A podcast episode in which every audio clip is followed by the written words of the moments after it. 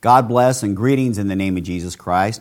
We're in the study, the Word of the Lord, an exposition of 1st and 2nd Thessalonians.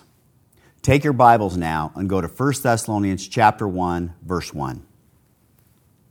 Paul and Silvanus and Timotheus unto the church of the Thessalonians, which is in God the Father and in the Lord Jesus Christ. Grace be unto you and peace from God our Father and the Lord Jesus Christ. Paul, Silvanus, and Timothy came to the Thessalonians with one voice, declaring unto them the word of the Lord. A threefold cord is not quickly broken, and as such, three believing servants of God were a unified choir, confirming the truth that would be revealed. To establish something as the truth, two or three witnesses are required. And in 2 Corinthians chapter 13 verse 1 we read, "This is the third time I am coming to you. In the mouth of two or three witnesses shall every word be established." Multiple witnesses were essential when elders were accused, when men ignored reproof from a brother, or when sinners in the Old Testament set aside the law of Moses. This is also true when a new revelation from the Lord is brought to men. Though men may be hesitant to believe one witness, two to three provide greater confirmation that revelation is valid and can be trusted as having its source in God. Understanding this, Paul, Silvanus, and Timothy's joint letter to the Thessalonians gave ample evidence that the word brought to them was from the Lord. What Paul had preached to the Corinthians of being of one mind, speaking the same thing with no division, was exactly the same harmony that existed between Silvanus, Timothy, and himself. Ultimately, unity is necessary for outreach. If it is not held by those who hold forth the word, it will not be easily embraced by those who hear it. Unto the church of the Thessalonians, which is in God the Father and in the Lord Jesus Christ. The Holy Spirit prompted Paul to pen a letter to the Thessalonians, because of whom they were in. Their faith resided in God as their Father and in His Son, Jesus Christ, as their Lord. They were not like so many Jews who were merely in religion, or so many Gentiles who loved their state of being in the world. Rather, for the church of Thessalonica, their true place of refuge, comfort, and delight was in God the Father and in the Lord Jesus Christ. This teaches us that though true Christians live in this world, they are not of it. For none can truly walk with the Father and be content with a carnal and sinful world so distinct and different than him. Ellicott's commentary on this other Thessalonians were in the world, in darkness, in their sins. The distinctive mark of these was that they were reunited to the Father of all men, and more reunited in Christ. End quote. Barnes also on this verse, which is in God the Father and in the Lord Jesus Christ, who are united to the true God and the Redeemer, or who sustain an intimate relation to the Father and the Lord Jesus. This is strong language denoting that they were a true church. End quote. Both the Father and Jesus Christ are mentioned because men cannot truly possess one without also possessing the other. As God is seen and made visible through the Son, and no man can see the Father except through the one sent to declare him. Thus, it is impossible by biblical standards to hold one member of the Trinity and not hold the others. For a man to be truly saved, all members of the Godhead must be embraced. The Great Commission demands that men are baptized or should be baptized in the name of the Father, Son, and Holy Spirit because they are divinely bound. And to truly believe in one will lead to belief in the other two. Matthew Poole's commentary, and in the Lord Jesus Christ. These two are put together because there is no access to God the Father, no worship of Him, no union or communion with him, and so no being in him, but through Jesus Christ. And by both they might see the blessed state they were now brought to by the gospel, being before strangers to God the Father and Jesus Christ, but now in them. End quote. The degree in which the Father, Son, and Holy Spirit are divinely linked is seen throughout Scripture. Hence, if Jesus Christ, the Son of God, is not a man's Lord, then God will not be his Father. Even as it is through the indwelling presence of the Holy Spirit that heavenly sonship is both gained and confirmed. Galatians 4 6. And because you are sons, God has sent forth the Spirit of His Son into your hearts, crying, Abba, Father. Likewise, Men will properly and rightfully call God Abba Father only when Christ sends the Spirit into their hearts.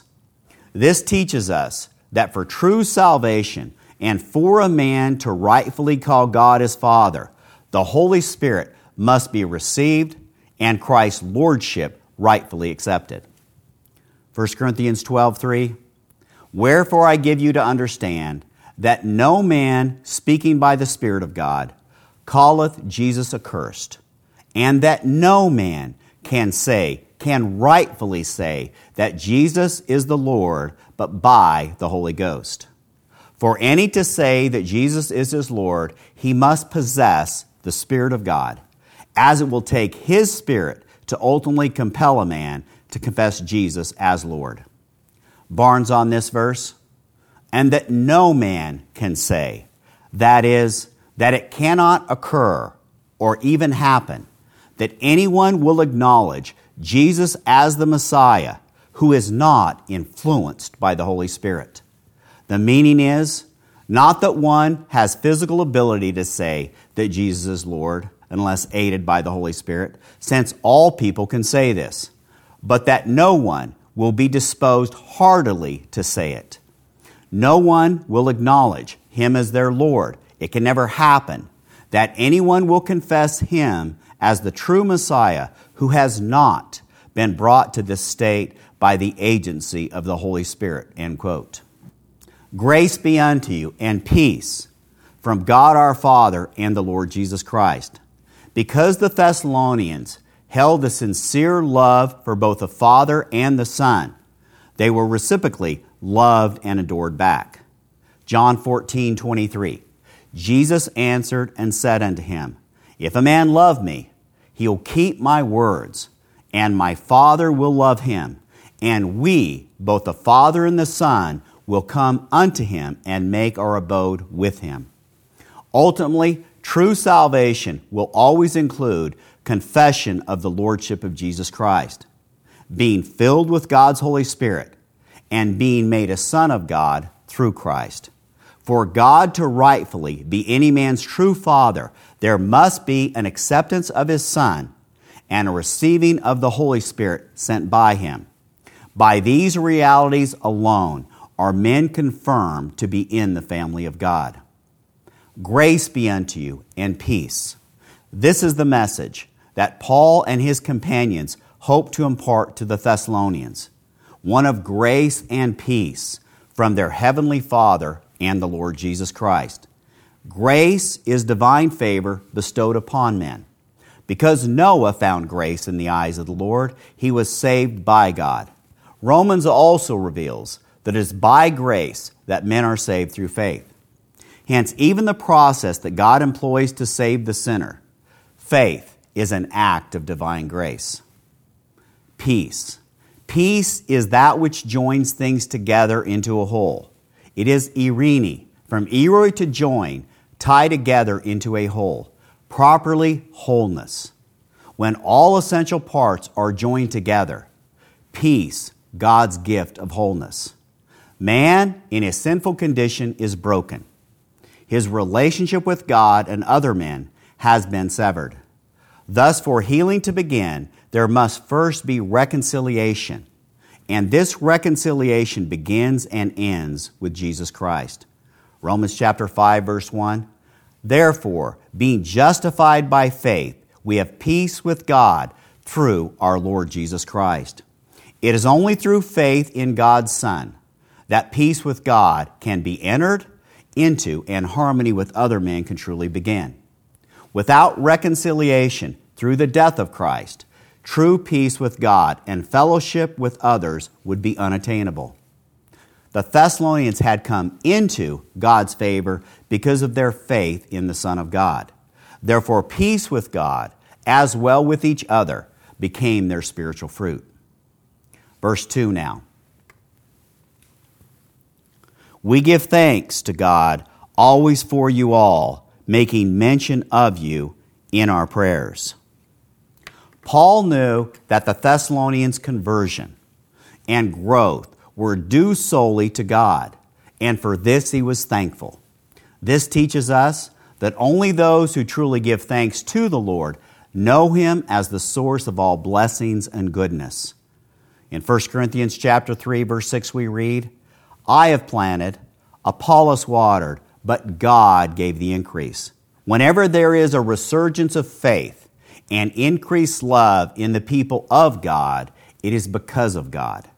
Ultimately, it is the Lord who gives and prompts any increase in His church. And this is always the case when divine attributes like faith and love are present.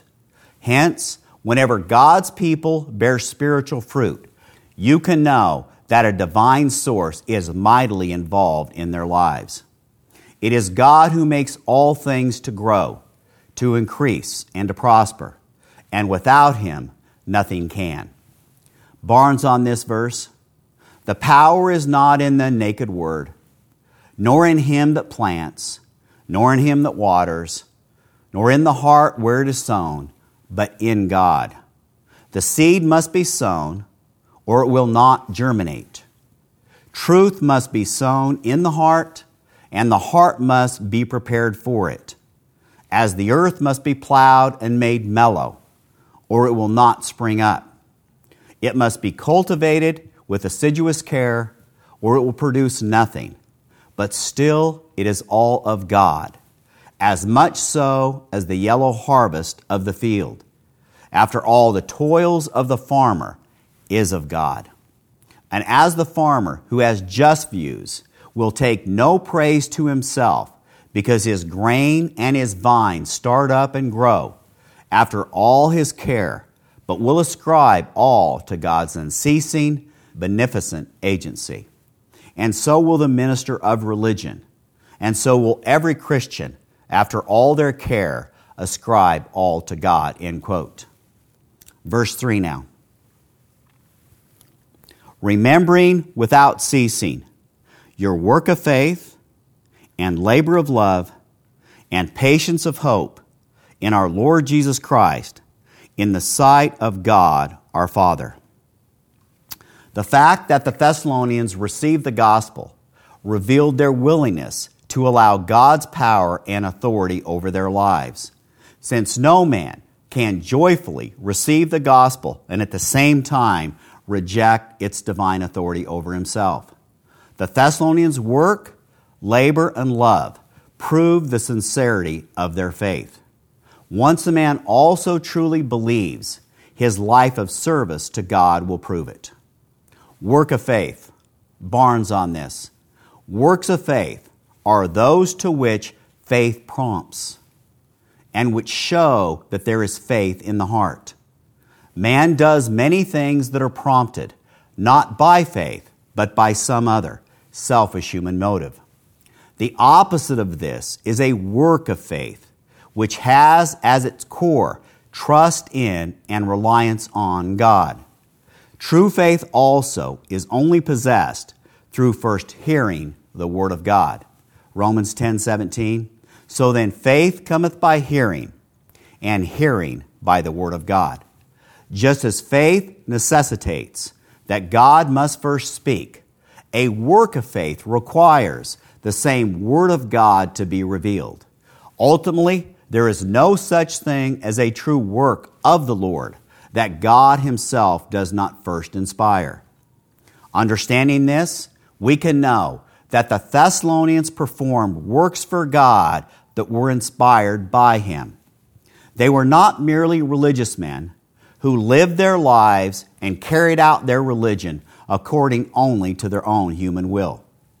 Christians were created in Christ Jesus to do good works, and those who possess sincere faith in the Father and in His Son will seek to live their lives fulfilling them.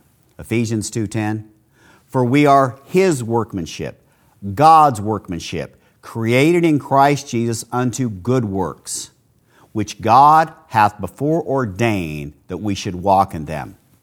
One of the designs of the new birth is that God's new sons may be led by him to do good works for his kingdom. Because good works are both inspired and purposed by God, the good that is done will bring glory to God's name. Scripture also warns believers to continue doing good works, as this is God's will for their lives. The reason for this is that when benevolence ceases, true faith in God is very likely lost. None also can walk in fellowship with the Lord and not be compelled to live a life bringing glory to Him through good works done in His own holy name. Labor of love. Not only was faith a catalyst for the Thessalonian service, but agape love played a dominant role in leading them to exert labor for the Lord. When men truly love God, they are more than willing to labor for Him. Caring for Christ's Church is what Jesus instructed Peter in when he repeatedly asked him if he had true love for Christ. When men therefore take on the care and well being of the people of God, it proves that they have true love for him in their hearts. Consider as well that if a man does not truly love the children of God, whom he can see, we know he does not love God, whom he cannot. Ultimately, no man can properly be a follower of the Lord Jesus Christ and have God as his Father while lacking the supernatural element of divine love in his heart. Hence, if love is absent, no true knowledge of God can be held. This teaches us that though men may claim they know the Lord, without love they really do not. And as love reveals that God dwells in men's hearts, its absence reveals that he does not. 1 John chapter 4, verse 8 we read, He that loveth not knoweth not God, for God is love. Barnes on this verse, He that loveth not knoweth not God, has no true acquaintance with God, has no just views of him, and no right feelings towards him.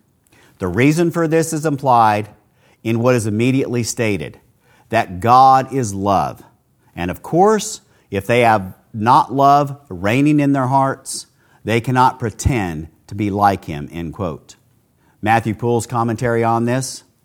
Yea, since love is his very nature, and that God is love, those that love, upon the account and in the way above expressed, are born of him.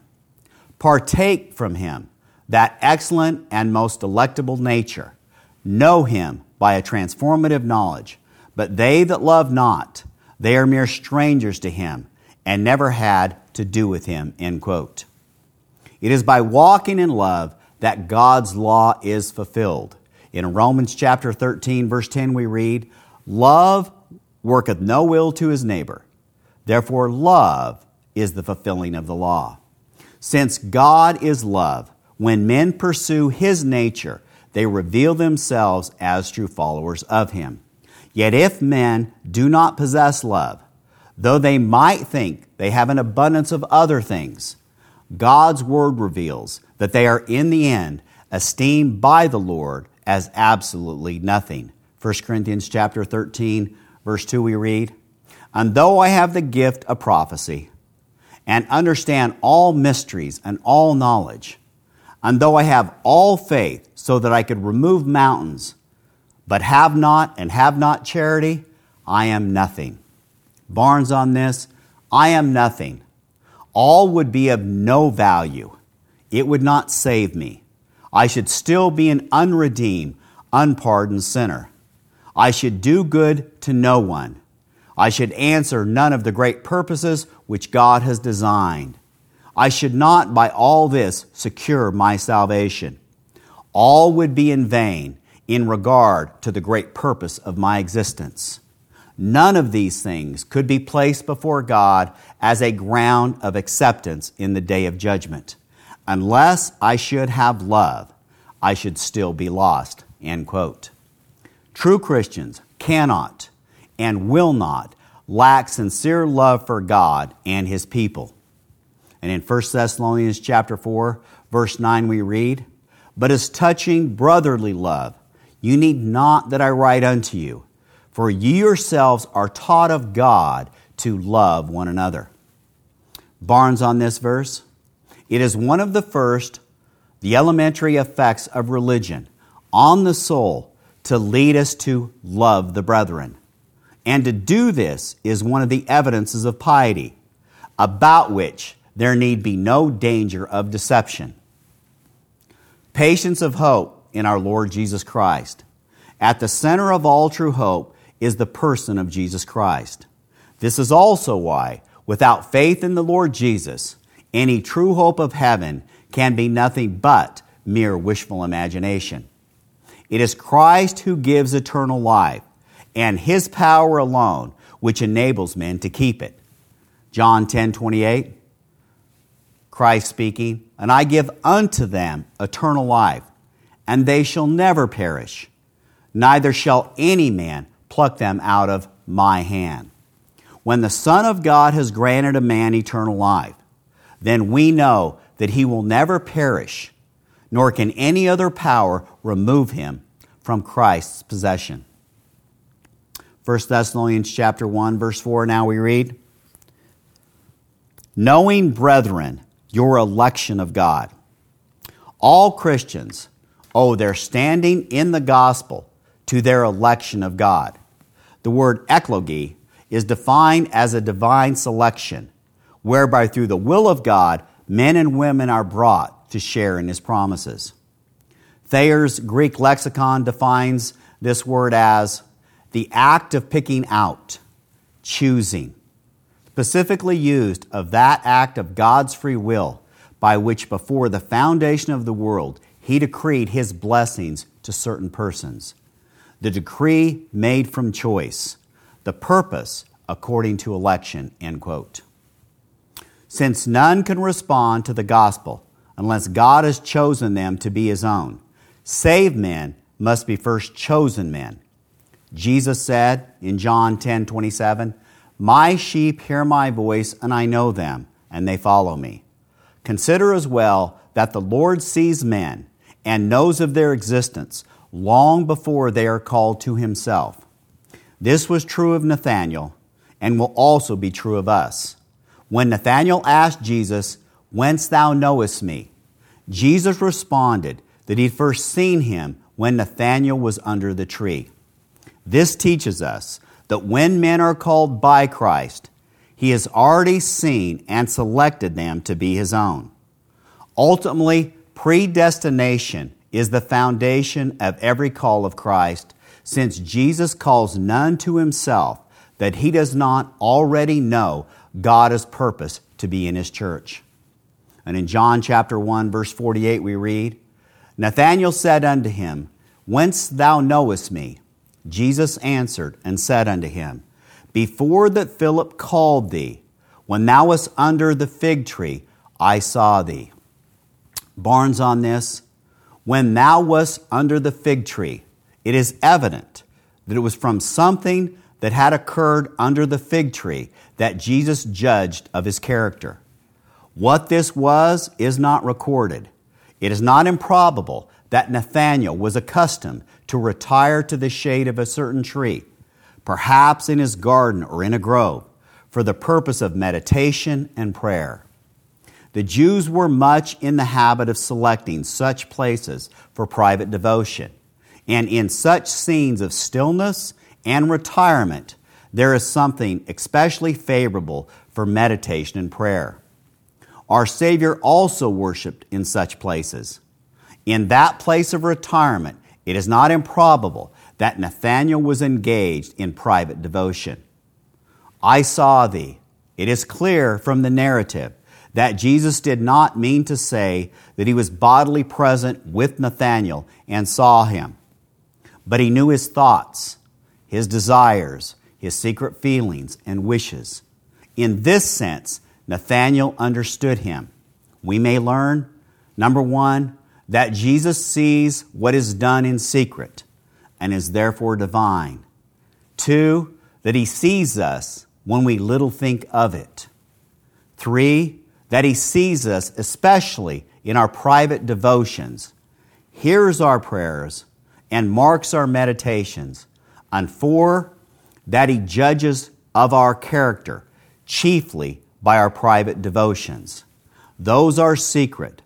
The world sees them not. And in our closets, we show what we are. How does it become us, therefore, that our secret prayers and meditations should be without guile and hypocrisy, as such as Jesus will approve? End quote.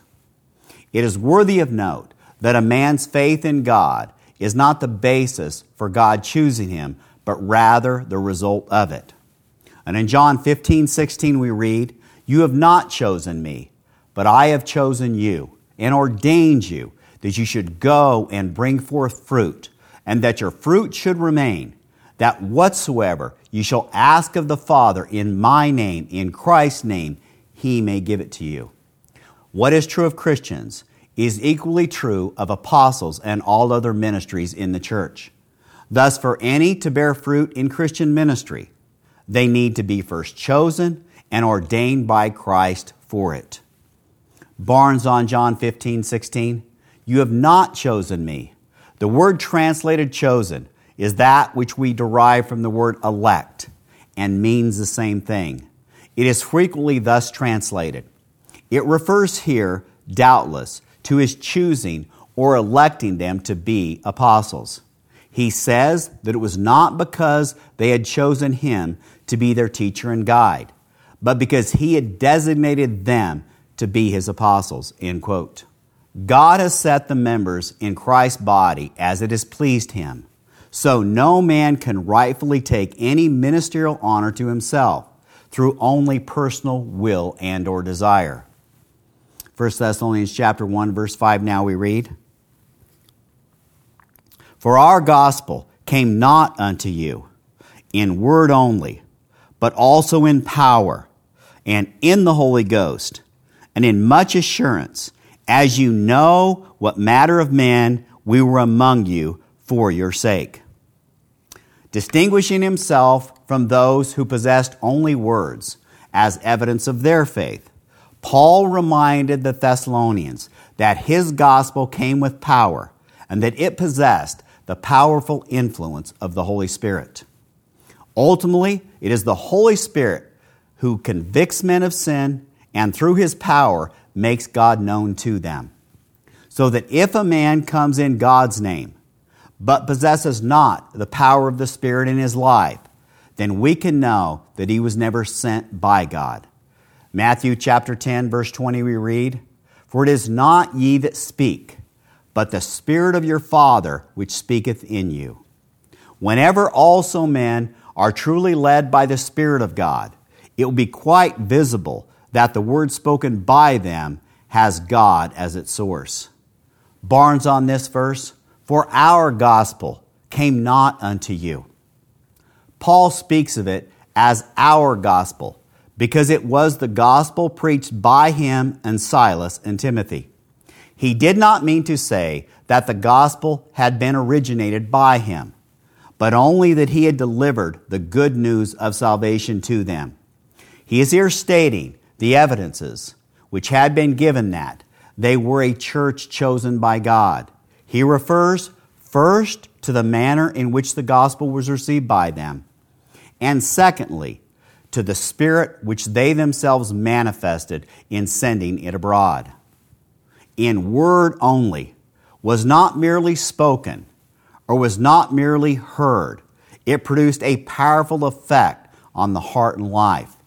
It was not a mere empty sound that produced no other effect than to entertain or amuse, but also in power, that is in such power as to convert the soul, the apostle evidently refers not to any miracles that were performed there, but to the effect of the gospel on those who heard it. It is possible that there were miracles performed there, as there were in other places, but there is no mention of such a fact, and it is not necessary to suppose it in order to see the full meaning of this language. There was great power manifested in the gospel, in its leading them to break off from their sins, to abandon their idols, and to give their hearts to God. End quote. If a man does not have spiritual power in his ministry, God has not inspired it. If we learn anything from the study of Thessalonians, let it be this the true gospel of Jesus Christ will always carry spiritual power with it. Matthew 7:29 For he Christ taught them as one having authority and not as the scribes. Barnes on this verse as one having authority and not as the scribes. The scribes were the learned people and teachers of the Jewish nation and were princely Pharisees. They taught chiefly the sentiments of their rabbis and their traditions which had been delivered. They consumed much of their time in useless disputes and vain jangling. Jesus was open, plain, grave, useful, delivering truth as became the oracles of God, not spending his time in trifling disputes and debating questions of no importance, but confirming his doctrine by miracles and argument, teaching as having power as it is in the original, and not in the vain and foolish manner of Jewish doctors. He showed that he had authority to explain, to enforce, and to change the ceremonial laws of the Jews. He came with an authority such as no man could have. And is it not remarkable that his explanations astonish them? End quote. Those who carry spiritual authority in their ministries are like Paul, to whom Christ has revealed his word. Galatians chapter 1, verse 12, we read, For I neither received it of man, neither was I taught it, but by revelation of Jesus Christ. Paul's source for the gospel he preached was Christ and not himself. It was not from man, nor by man, that the apostle brought forth the gospel, but only by and through the revelation of Jesus Christ. Unlike other religious movements of the day, the early apostles spoke the word of the Lord boldly because they knew and believed the power that God had given Christ. And in Matthew 28, verse 18, we read, And Jesus came and spake unto them, saying, All power is given unto me in heaven and in earth. Benson on Matthew 28, 18. Dr. Whitby states, he to whom any office is duly committed must have sufficient power and wisdom to discharge that office. Now to govern all things in heaven and earth belongs only to him who is the Lord and maker of them, and therefore is known by this title, both in Scripture and by the heathen. To have power over death, and to be able to raise the dead, is to have that power which is proper to God alone, and have power over the souls of men. And the knowledge of all hearts belongs to God alone. Our Lord, therefore, is invested with and exercises this authority and power, although as the Son of Man, yet not as a mere man. For as such, it would have been impossible for him to exercise it, but as a man in whom dwelleth the fullness of the Godhead bodily. End quote. It is the Son whom God has given full authority to judge the world. John 5 22. For the Father judgeth no man, but hath committed all judgment unto the Son. Ellicott on this. The reason why judgment is committed to the Son is given in John 5:27 as resulting from his humanity. It is stated here as resulting from his divinity, end quote. As the Son of Man, Jesus has right over man, And as a Son of God, Jesus has right to that which is God's. By these two qualities, being both the Son of Man and the Son of God, Jesus Christ will reign over the world. Hence, the word of the Lord will always carry authority with it, because it is the word of Him who will one day rule all things, both in this world and in the heavenly regions beyond it. Amen.